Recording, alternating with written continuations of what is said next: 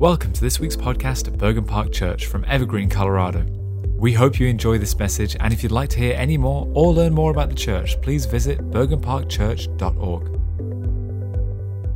Welcome to Bergen Park Church. I'm glad you're here. I'm glad I'm here. Um, our family was away for a couple of weeks, uh, just a little vacation, but it's good to be back with you guys. I wanted to mention that um, one of our core values here at Bergen Park Church is missions. Uh, we put a lot of weight in uh, global and local missions. In fact, my wife and I were homegrown missionaries from this church, raised up and sent uh, for just over a decade to the mission field in France, where we planted a church.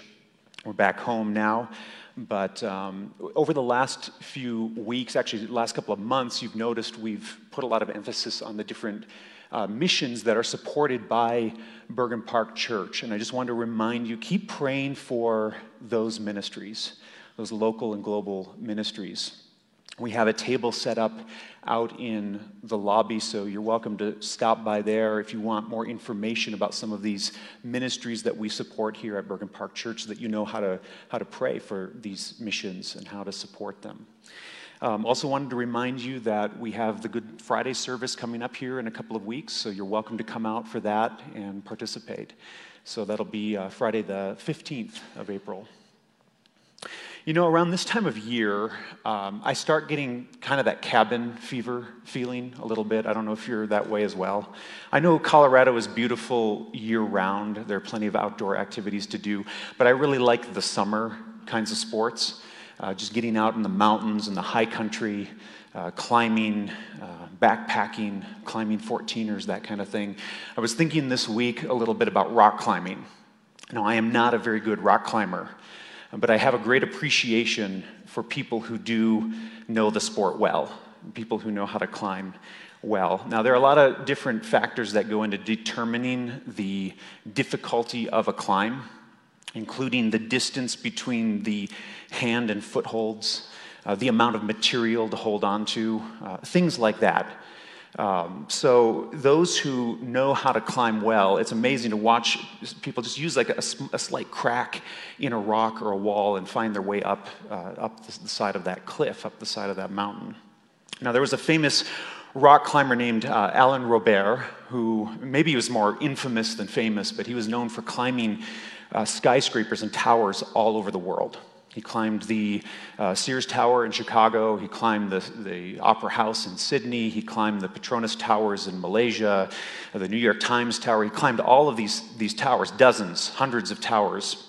But even the best rock climbers, even the best climbers in the world need something to grip onto. It's impossible to climb a sheer, smooth surface, right? So, As I was thinking about that this week, it got me thinking a little bit here about Ephesians four. Do not give the devil a foothold, right? Do not give the devil a foothold. Now, the E S V, the version we're going to read from this morning, says, do not give the devil an opportunity. But it's the same idea in the Greek. Do not give the devil something to hold on to in your life. Don't let him get his foot in the door. Don't give him an opportunity in your life. See, the devil wants to climb up into our lives, right? He wants to be a part of our lives. He wants to get his foot in the door. And there are things we can do that either help facilitate the activity of the devil in our lives, or things we can do that shut it down, right? And we want to shut that down. Paul talks about that here in Ephesians four. He presents the idea of a, a foothold really in the context of anger. In your anger, do not sin. Do not give the devil a foothold. So that's the idea. The context is that of anger. But I think what's important here is that we understand that there are a lot of different areas in life where we can give the devil an opportunity, where we can give the devil a foothold in our lives. And Paul in Ephesians four is helping us identify those areas so that we can resist the devil, resist Satan climbing into our life, getting into our life. So Paul is talking here a lot about the honest life. How do we live an honest life before the Lord? And you see, the renewed spirit or the transformed life of the Christian is characterized by honesty before God, when all is laid bare, when we are no longer able to hide from the face of God. See, God sees our heart. He knows our mind. He knows our sin. And in Ephesians chapter four, verses twenty-five through thirty-two, we read that there are really three general areas in our lives where we need to resist the devil's grasp or foothold. We need to resist giving him a foothold in our life. And those three areas are honest speech, honest anger, and honest action. And we're going to take a look at those three things this morning. So let's go to Ephesians four, and we're going to look at verses twenty-five through thirty-two. Therefore, having put away falsehood, let each one of you speak the truth with his neighbor, for we are members one of another. Be angry and do not sin. Do not let the sun go down on your anger, and give no opportunity to the devil. Let the thief no longer steal, but rather let him labor, doing honest work with his own hands, so that he may have something to share with anyone in need. Let no corrupting talk come out of your mouths, but only such as is good for building up, as fits the occasion, that it may give grace to those who hear. And do not grieve the Holy Spirit of God, by whom you are sealed for the day of redemption. Let all bitterness and wrath and anger and clamor and slander be put away from you, along with all malice. Be kind to one another, tender-hearted, forgiving one another as God in Christ forgave you. This is the word of the Lord. Heavenly Father, we thank you for your word, for this time that we can gather together this morning. Uh, to study, to read, to ponder what you have revealed to us. And we ask, Lord, that you would guide this study this morning. Give us wisdom, insight into this text. Grow us and build us up in love. In Jesus' name, amen. Now, I just want to briefly reiterate the importance of always looking at a text in its context, okay? Maybe you've heard uh, theologians or, or, or New Testament scholars, pastors talk about this idea that a text outside of its context is a pretext, okay? We want to be careful with the context we're looking at. And, and the context of this passage really is one of transformation. Okay, transformation. So Paul has laid out a very careful analysis of transformation by showing us the God who transforms us. Paul speaks of the diametric opposition of the pre- and post-Christian life, the pre- and post-regenerated life. And he exhorts us to live as transformed people. Now, the word therefore in verse twenty-five is very important here. And you want to pay attention when you're reading Scripture to transitional words like that, because what, what it's doing is helping us situate what we're reading in context or in light of what came in the previous section, okay? So the word therefore, we're going to take a look at that. This marks really a logical consequence stemming from the prior instruction that Paul gave. Okay, so Paul has just told the Ephesians to put off the old self and to be clothed with the new self. And Greg talked about this last week, if you were here for that message, this idea of the old self and the new self. And, and what he had to say about that was, was quite important, because we can have a tendency to want to look back at that pre-Christian, pre-sanctified life and be drawn back into those habits, drawn back into those activities. But here Paul is urging us, live a transformed life. Live a life consistent with the transformation that has taken place in you. The old is gone, the new is here. So, we can trace that reasoning, this reasoning of transformation, back even further. It's not just chapter four. We need to go back to chapter three. We need to go back to chapter two. As we've seen over the weeks, the God who transforms, this is the God who has brought us out of the grave, right? We saw that in chapter two of Ephesians. You were dead in your transgressions and sins in which you used to live, but now you are alive in Christ. So transformation, death to life. Or we saw also this language of, of being naturalized into the people of God, right? You were once foreigners, you were once estranged from God, but now you have been brought in to the people of God. You've been naturalized into God's people. So this is the broader context. So the idea here, what Paul's getting at, is you are no longer dead. So why are you still wearing your grave clothes, right? Why are you still dressed up like a lurid, cadaverous mummy? Why are you wearing these, these, these grave clothes? You're alive. So take off the grave clothes, take a shower, get rid of the stench of death, spray on some, I don't know, some Axe body spray or whatever. Look alive, right? Be alive, okay? You're no longer a foreigner. You're no longer a stranger. So why do you look like you just got off the plane? Why do you look like you just wandered out of the jungle? Right? You've been naturalized into Christ, into his people. So learn Christ's language. Learn Christ's culture. Start looking like you belong with Jesus. You've taken off the old, you've put on the new. Therefore. And that's what brings us to verse twenty-five. Therefore. So therefore, stop lying to yourself and live an honest life before God. Now, as I, I mentioned previously, these final verses of Ephesians chapter four center on honest speech, honest anger, and honest action, honest behavior. So think about how often we try to lie to ourselves, how often we lie to others, how often we attempt even to lie to God, right? We do this at times. Um, we need to be careful with this. It's funny the stories we tell ourselves to justify ourselves to ourselves. I was reading recently about a school teacher in New York who fabricated a, a lie, a story of the death of her daughter, so that she could have two extra weeks of, of vacation. She had a death certificate forged. And when she was caught with the forged death certificate, she had a second death certificate forged to try to cover up the first one. And the lies got deeper and deeper until it was discovered that she'd actually purchased her airfare for the alleged funeral three weeks prior to the date of the supposed sudden and unexpected death.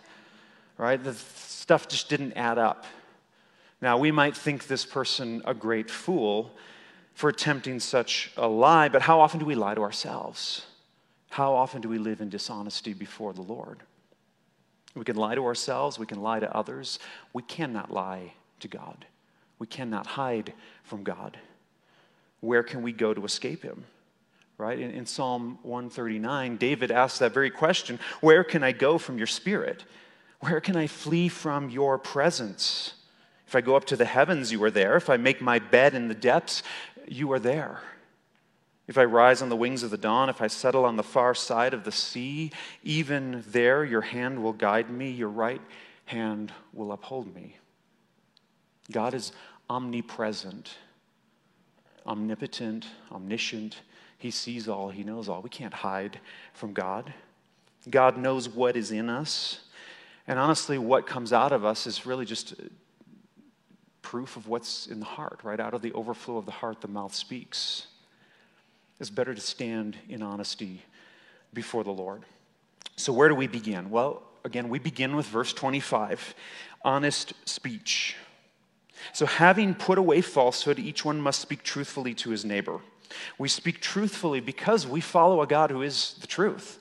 Right? He's the source of truth. Now, the old self followed the world, the flesh, the devil, as we saw in chapter two.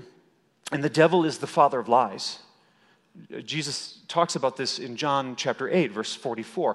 Satan is the father of lies. He is a liar, a liar from the beginning. Now, the new and regenerated self, the self that walks with Jesus Christ, walks in the truth of who God is. John fourteen six, Jesus says, I am the way, the truth, and the life. Jesus is the source of truth. Now, truth is a life-giving thing, right? Understand that it's not always easy to speak the truth. It's not always easy to hear the truth spoken. It's not easy to walk in the truth. Truth can mean a lot of different things. Some truths are more relevant than others to us. There's a lot we can say about truth. Now, truth can be a very shocking thing at times. I read an interesting, kind of shocking fact this week. I learned that there are one point five trillion microbes, viruses, bacteria, and fungi living on and in the human body. That's kind of terrifying and gross, right? It's a shocking truth. Truth can be offensive at times. We've all probably been offended by truth. Here's an offensive truth, if you want to hear one. Gender is not a social construct, but is rooted in God-given biological differences between men and women. Try saying that out in public and getting away with it. Truth can be relieving at times when that biopsy comes back and the results are in your favor. It was a benign tumor, that sort of thing. Truth can be a relief. Truth can be life-saving. A fact like dial nine one one in the event of an emergency. Truth can save your life. Truth can be trivial, useless to us. Um, an octopus has three hearts. Who cares, right? Unless you're a marine biologist, I don't want to degrade any of that, but um, there are a lot of truths, a lot of facts out there that just don't really necessarily matter to us in the moment. There are all kinds of truths, but there are essential truths that every Christian should live in, right? Truths about God, truths about human beings. And in the body of Christ, we're called to live honest lives before one another. And this means speaking truthfully into each other's lives. It means offering sometimes corrective feedback, feedback that edifies, that helps our brothers and sisters grow, instead of letting them get away with behaviors or habits that will leave them spiritually stagnant. This is why we put a lot of emphasis here on, on small groups. Uh, the Table Connections uh, ministry, uh, Bible studies. Get involved. Get to know your brothers and sisters in Christ. Study the Word with them. Pray with them. Have some accountability. This is important stuff. So truth means developing relationships in which it's possible to call out sin, in which we welcome the correction and the admonishment of others. It means not hiding behind an image we wish to project or pretending that we are something we're not. It means maybe evaluating how much of our Facebook posting is a lie we've created to impress people who are also lying to impress us, right? It means evaluating whether those Instagram photos are really a, a, a true representation of who we are.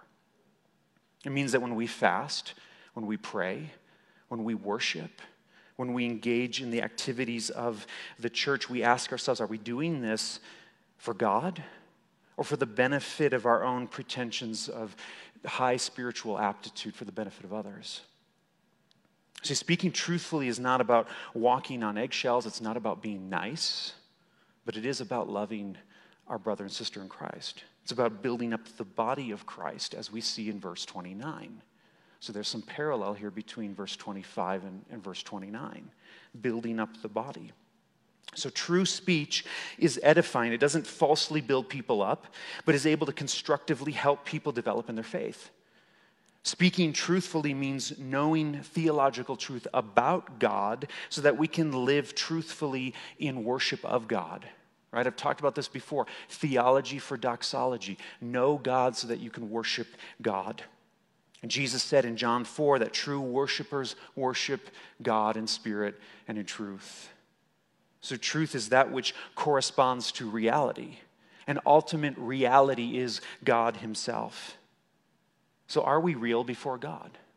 Are we standing in honesty before God? Are we lying to ourselves? Are we giving the devil a foothold in our lives? So the first thing we see, again, is honest speech. But the second thing we see in this passage is honest anger. God calls us to honest anger. That is anger about the right things for the right reasons. So look at verse twenty-six. Verse twenty-six says that in our anger we must not sin. In your anger do not sin. Do not let the sun go down while you are angry. And do not give the devil a foothold. Do not give the devil an opportunity. Now, how is this possible? Anger is really never praised as a good thing in Scripture. Now, we see examples of anger in Scripture, people expressing anger in Scripture. It happens. It's a part of our life. But we have to be very, very careful with anger. I want you to fast forward. Keep your, your, your eyes on verse twenty-six, but fast forward a little bit to verse thirty-one as well. Try to do some comparison here between these two passages. It's, it's quite interesting what Paul does, because first he says in verse twenty-six, get rid of all bitterness, rage, and anger. Oh, sorry, in verse twenty-six, um, be angry but do not sin. But then in verse thirty-one, get rid of all bitterness, rage, and anger, brawling and slander, along with every form of malice. So what is he really trying to tell us here? Can we be angry or, or not? What, what's the point? I think the idea is that anger is at least a dangerous thing, a dangerous thing to live in, if not a sinful thing. It's almost like Paul is saying, just to use a metaphor here, if you really have to venture out in the blizzard, do so, but don't freeze to death. Don't get lost. In fact, don't even go out in the blizzard. Stay home. That's kind of the, the idea we're getting here. Paul's telling us that anger is not always a sin, but it can very easily become a sin, so be careful. Tread carefully. We want to avoid letting sin linger in our lives. That's the idea behind do not let the sun go down on your, your anger. Deal with it. Deal with it. Now, there's a fine line between righteous wrath and unrighteous wrath. We have to acknowledge that as humans, we're not very good at walking that line. Now, God in his perfection is able to walk that line. We are not. See, God's anger is righteous. It's always righteous because God is without sin.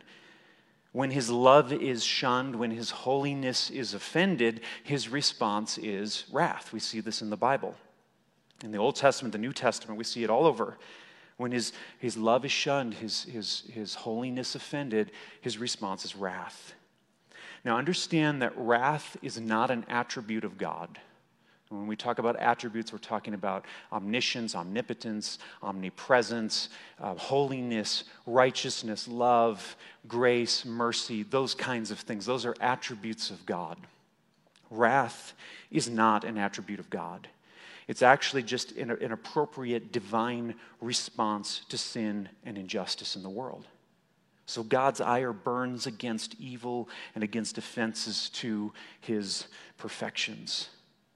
And our anger over sin, our anger over injustices should be modeled after God's anger. Again, we need to be very careful with anger. Now, we like to think that our anger is justified. We like to talk about righteous wrath. We can use that as an excuse sometimes. We like to think that when our spouse leaves a sink full of dirty dishes for us to do after a long day of work, thus offending our self-righteousness and pretensions of holiness, we are right to exact our divinely ordained vengeance upon them, calling down the plagues of Egypt in divine furious retribution or that sort of thing. We're justified. It's righteous wrath. When our children are bickering and behaving like godless little savages, right? And we've all been there and seen that. Surely we are justified in erupting into a divinely appointed berserker rage, right? We've been there. When other drivers cut us off in traffic, right? They are most certainly deserving of our most obscene gesticulations, right? Righteous wrath. I mean, we tell ourselves that story, right? Righteous wrath. But have we ever stopped to think that our offenses against God are far worse in magnitude than others' offenses against us? We have sinned against a holy God. We've offended a perfect God. The worst anyone has done to us is offended an imperfect sinner. And yet God is slow to anger and abounding in love. We would do well to learn from him. When we act in anger, we're walking on thin ice. God calls us to greater honesty about the things that anger us. Perhaps we need to begin with anger over our own sin. That's a good place to start. Look inward. Be honest about your anger. But there's a third area in which we're called to honesty, and that is honest action. He who has been stealing must steal no longer, but must work, doing something useful with his hands, that he may have something to share with those in need. So look at the next verse. Look at verse twenty-seven, twenty-eight, as we get into that. Um, yeah, verse twenty-eight in particular. Now, how do we steal? How do we steal? Most of us have never robbed a bank or embezzled funds or eaten our co-worker's lunch out of the refrigerator at work or that sort of thing. But are we stealing from God and from the resources He has given us by His grace? Now, have we stolen glory for ourselves, glory that belongs to God? Have we misused the time God has given us? Have we wasted the gifting that God has gifted us with, gifting that should be a blessing to those around us? How have we stolen from God? So your ministry in this church, your ministry in life, in the community, these things do not belong to you. It belongs to God, right? Elders, teachers, the people God has entrusted into your care, they don't belong to you. They belong to God. Let's not steal glory for ourselves. Parents, your children are fundamentally better off in the hands of God than in your hands. They belong to God. Ministry leaders, those of you involved in various ministries, if your ministry experiences growth through true spiritual depth and the transformation of lives, then praise God, to whom that ministry ultimately belongs. See, when we become obsessed with producing results, we are in danger of taking from God. We are in danger of stealing from Him, in a way, that which belongs to Him alone. We end up living dishonestly, giving the devil a foothold, grieving the Holy Spirit of God, with whom we are sealed for the day of redemption. We become more honest about who we are when we become more honest with who God is. If we want to know ourselves rightly, we need to know God rightly. If we want to know ourselves rightly, we've got to start with God. Jesus is the truth. He speaks the truth. He embodies the truth. He knows the truth about who you are and what you have done, and He died in your place so that you might walk in the truth of who He is and what He has done. And so I want to encourage us this morning, if you want to live an honest life, that life begins by putting your faith in Jesus Christ. If you've not done that, put your faith in Jesus Christ. So we really begin to live, not just the Christian life, we really begin to live in general when we are willing to acknowledge before God what He already knows about us. He knows who we are. Are we willing to confess? Are we willing to come before Him and receive from Him? See, if we confess our sins, we read in Scripture, He is faithful and just and will forgive us our sins and purify us from all unrighteousness, to the praise of His glorious grace. Amen. Now, we're going to take some time to celebrate communion this morning, as we do um, weekly here. Go ahead and grab the communion elements if you have not yet done so. There are a couple of tables up here in the front, and then, uh, of course, some communion elements in the back as well.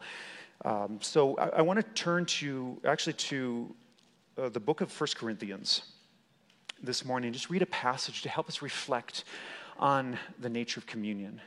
So communion is a time for us to, to, to really absorb what we've learned from God's Word, to reflect on our condition, uh, to praise our God and Savior, to confess our sin before Him, and to receive from Him.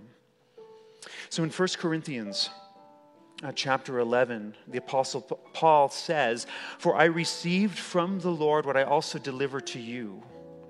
The Lord Jesus, on the night when He was betrayed, took bread, and when He had given thanks, He broke it and said, 'This is my body, which is for you. Do this in remembrance of me.' In the same way, also, He took the cup after supper, saying, 'This cup is the new covenant in my blood. Do this as often as you drink it in remembrance of me. For as often as you eat this bread and drink the cup, you proclaim the Lord's death until He comes. Whoever, therefore, eats the bread and drinks the cup of the Lord in an unworthy manner will be guilty concerning the body and blood of the Lord. Let a person examine himself then, and so eat of the bread and drink of the cup. For anyone who eats and drinks without discerning the body eats and drinks judgment on himself.'" So as I said, this is a time for us to reflect on our condition, on who we are before God. We need to remember we are great sinners, but God is a very gracious and loving God. God redeems his people. He loves his people.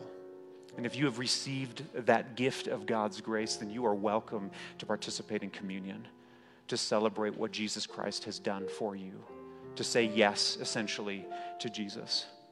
So let's take the communion together. Jesus took the bread and said, "This is my body broken for you. Do this in remembrance of me."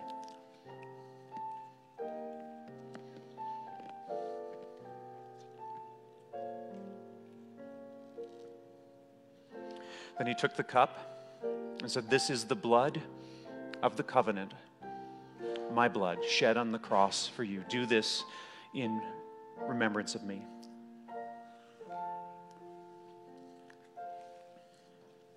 Let's pray. Heavenly Father, we thank you again for your grace, for your mercy, for the transformation that has taken place, that we've been called from death to life, and that you are working on us, Lord, sanctifying us. And so we ask, Lord, would you help us to be honest before you, honest with ourselves, honest with those around us, honest with you, to confess our sin. Lord, we know we have sinned. We have offended your perfections. We have offended your holiness. We thank you, Lord, that you are God of grace who receives us. And because of the shed blood of Jesus Christ on the cross, who laid down his life in our place, Lord, you have welcomed us into your kingdom. We thank you for that, Lord. In Jesus' name, amen.